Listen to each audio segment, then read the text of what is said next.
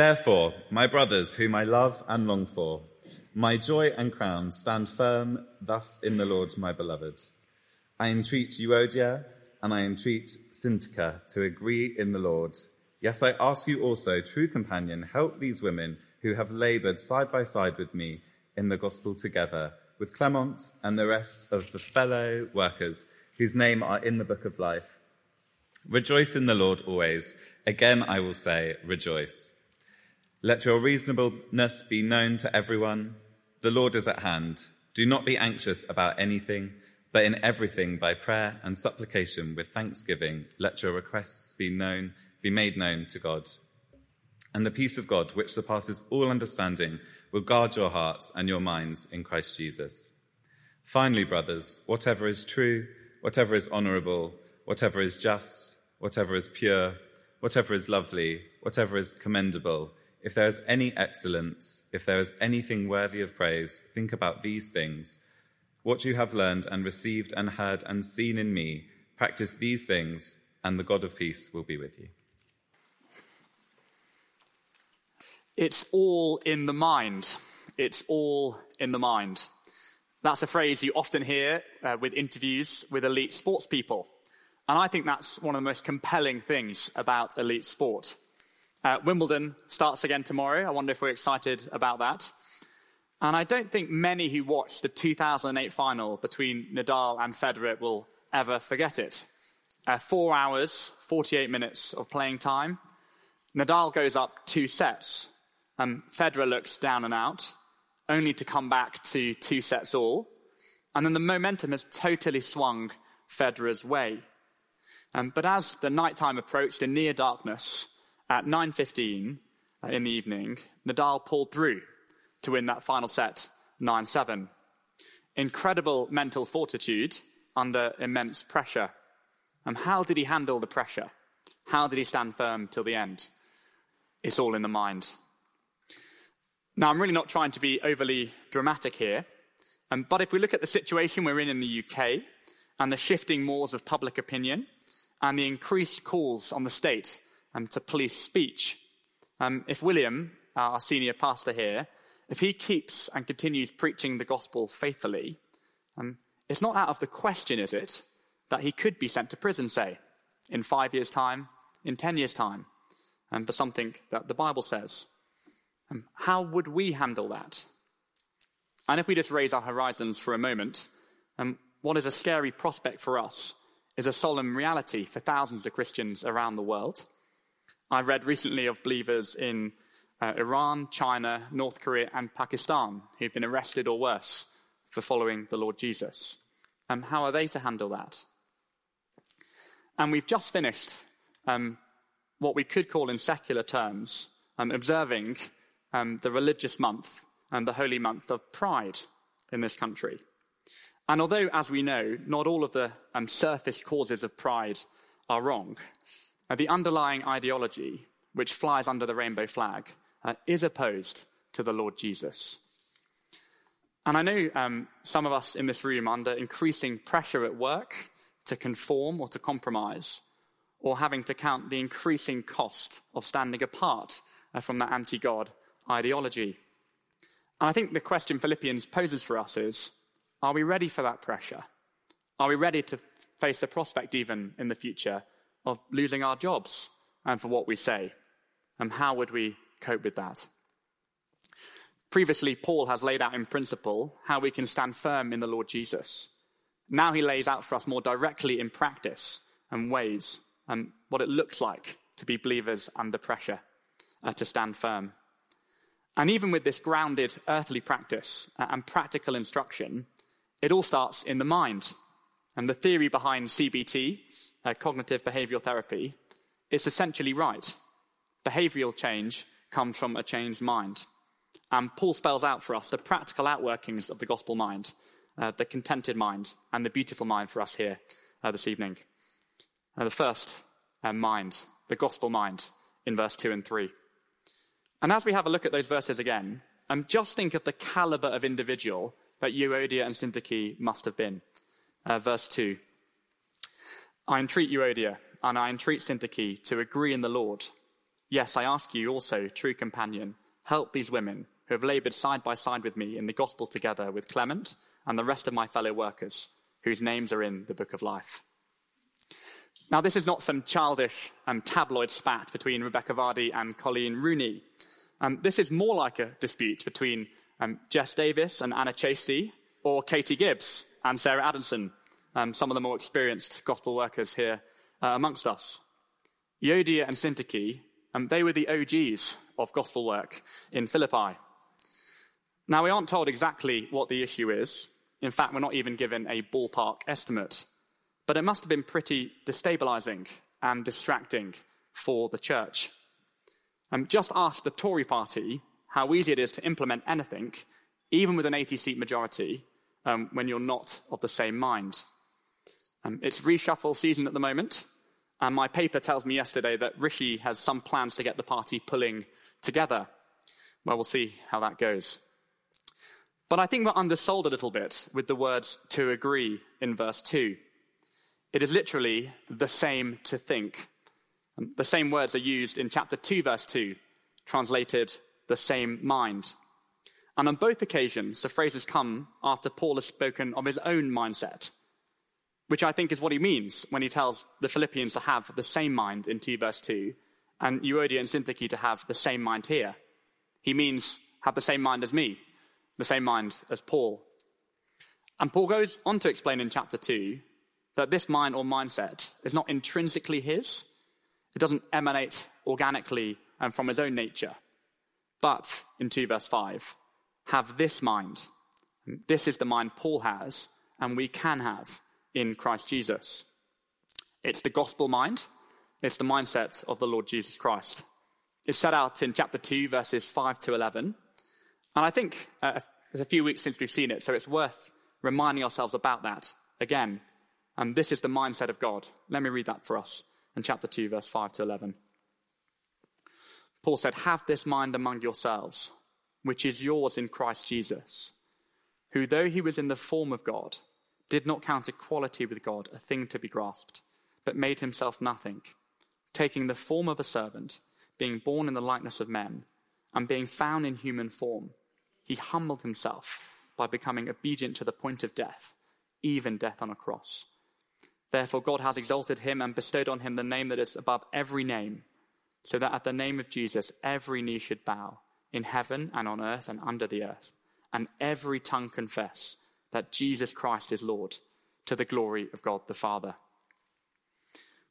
The solution to the disagreement between Euodia and Syntyche is for them to reapply the gospel mind they have in the Lord Jesus and modeled by Paul self sacrificial service for the salvation of others.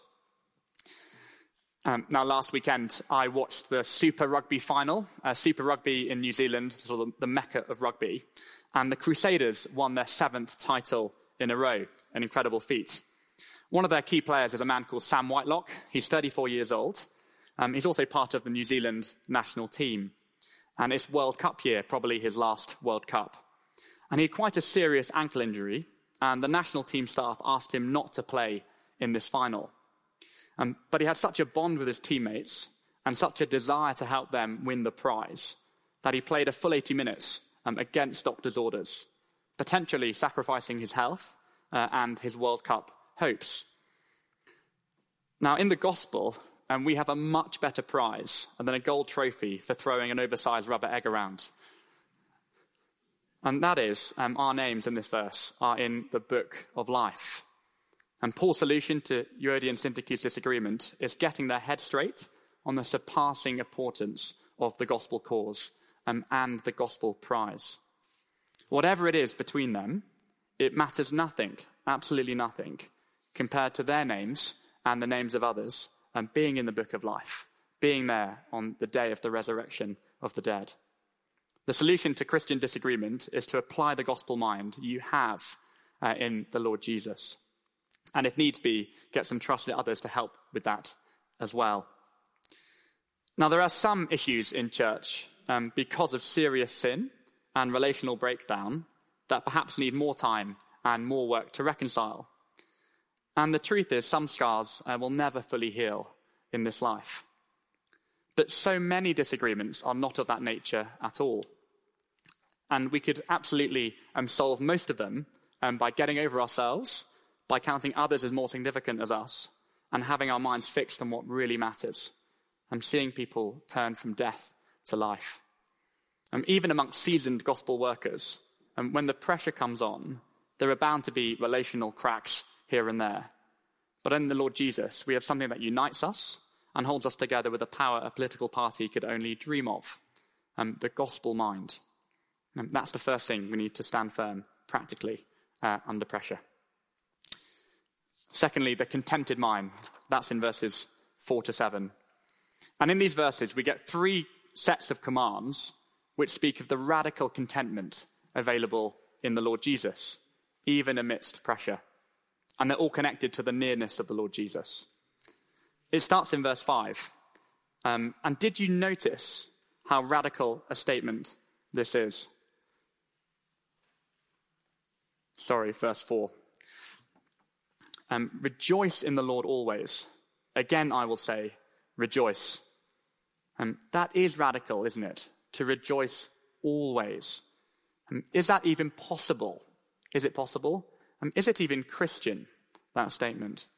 How can you tell a grieving widow at the grave of her husband to rejoice in the Lord? Did the Lord Jesus rejoice at the graves of Lazarus? Or on the cross when he said, My God, my God, why have you forsaken me? Um, was he rejoicing then? Um, how can Paul say this? Well, we need to understand what the heart of rejoicing is. And rejoicing in the Bible is connected to the saving presence of God. And if we're in the Lord and we are connected to his saving presence, and no matter what happens, and we can rejoice in what we have in him. Uh, supremely, and that is in the totality of his saving presence to come. As we've seen, Paul has just spoken about our names being written in the book of life. And that is always the ground for our rejoicing. Paul put it a bit earlier in chapter 3, verse 20 and 21, like this But our citizenship is in heaven, and from it we await a Saviour, the Lord Jesus Christ, who will transform our lowly body to be like his glorious body by the power that enables him even to subject all things to himself. So, incredibly, yes, Hebrews tells us that the Lord Jesus went to the cross for the joy that was set before him and for the joy of the salvation that he was achieving for the whole world. Paul can elsewhere say of the suffering he faced for holding out the gospel that he was sorrowful, yet always rejoicing. The Christian can be in deepest sorrow, but always rejoicing. Notice in our verses, Paul says this Rejoice in the Lord always. Again, I will say, rejoice. Future tense. I say it now. Um, I'm in prison. You're under pressure. But whatever happens, even if it gets much worse, no matter what, I will say again, rejoice. And the Lord Jesus has won. He is near, he will return, and he will put everything right. Expressive thankfulness um, has its place uh, at the right time, but it's not always appropriate. But no matter what the circumstance, rejoicing in the Lord is always the right thing to do. So even at the saddest of funerals, um, we do grieve deeply, but not as those who have no hope. Um, rejoice. And that is the first stage of having a radically contented mind. Second is reasonableness. And Paul can say this for a similar reason. Um, he says in verse 5 And let your reasonableness be known to everyone, and the Lord is at hand. Now, I don't know if you found this at school, um, but I found this at school. I think a, a sad thing uh, at school was that the kids who were bullied, um, they themselves were often very prickly. Uh, and then, um, as a result of that, they were hard to get alongside or to get on with. It's a bit of a vicious cycle. I think it makes sense in one way.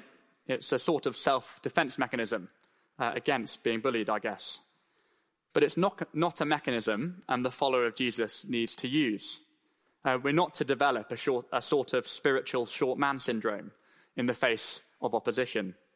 Um, there is pressure on real believers um, who publicly live for the Lord Jesus. um, but the Lord is near. And in the Bible timeline, um, he is like a conquering general at the very gates of this world. The next thing he's going to do is to take the world, and no wrong won't be put right. No injustice will be left undealt with. So, no matter how hard it gets, Paul says, let your reasonable, reasonableness be known to all. So, don't lash out and don't play the victim. Um, yes, if you're mistreated at work, it's totally proper to use the HR procedures and employment law if there's a genuine grievance. But don't be obnoxiously always standing on your rights. Um, you can be reasonable. You can be gentle with people because the Lord Jesus is near and he will return. The reasonableness of the contented mind.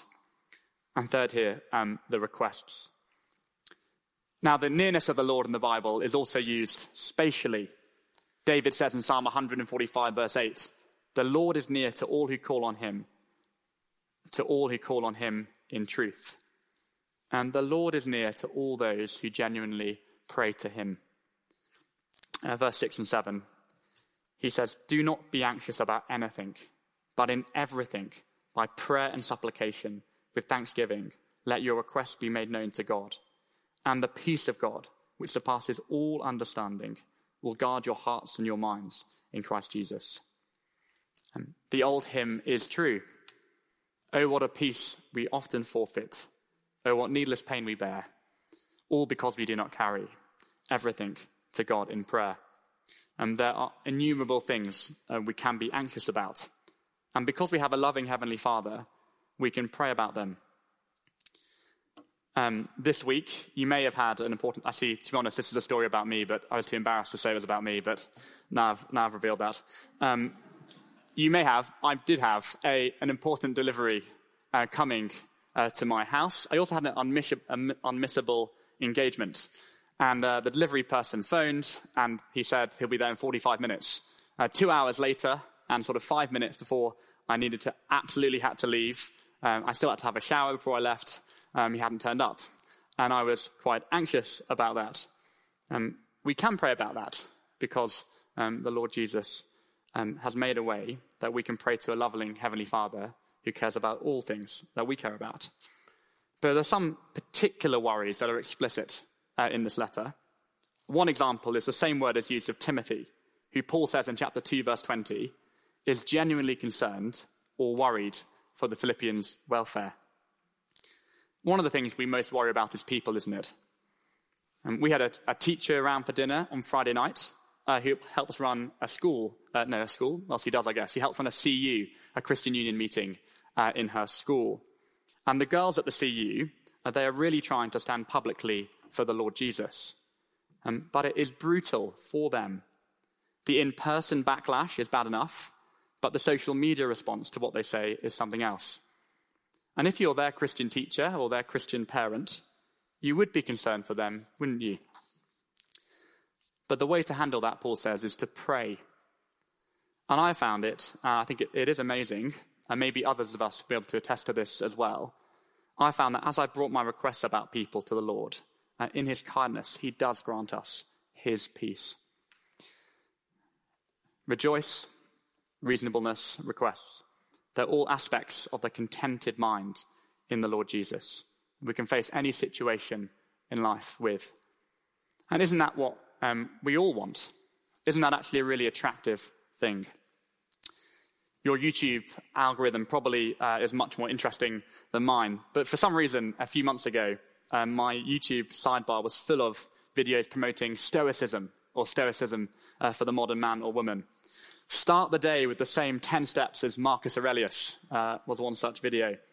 Um, promises of contentment, controlled, a settled mind. And at one stage in the academy at universities, it was popular to say that Stoicism and the New Testament um, were singing from the same hymn sheet. But nothing could be further from the truth. Um, at university, I did, I did manage to be told to read one or two uh, sort of interesting books. And one of them was a study, a comparative study between Stoicism and Christianity. And there's many different things um, about the two, as well as a completely different conception of God. But two of the important things uh, on this scale are this. Um, stoicism, um, a way of life of Stoicism, uh, means an ever increasing uh, self reliance on yourself, an ever increasing si- uh, cycle of self reliance on yourself. Whereas the New Testament encourages an ever increasing distrust of ourselves and an ever increasing reliance on the Lord Jesus.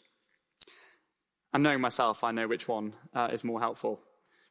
And secondly, the, the other big difference is on um, eschatology. It's just a posh word uh, for the end of the world. Stoicism has the same view as the Lion King. Uh, it's a circle of life continuously. But the New Testament says um, there is a beginning and there will be an end. Um, justice will be done, and the Lord Jesus will return and put all things right. Um, and there is a perfect world to come. It's on that basis that we can be content on whatever happens in the present. The contented mind. And lastly, uh, the beautiful mind. Uh, verses 8 and 9.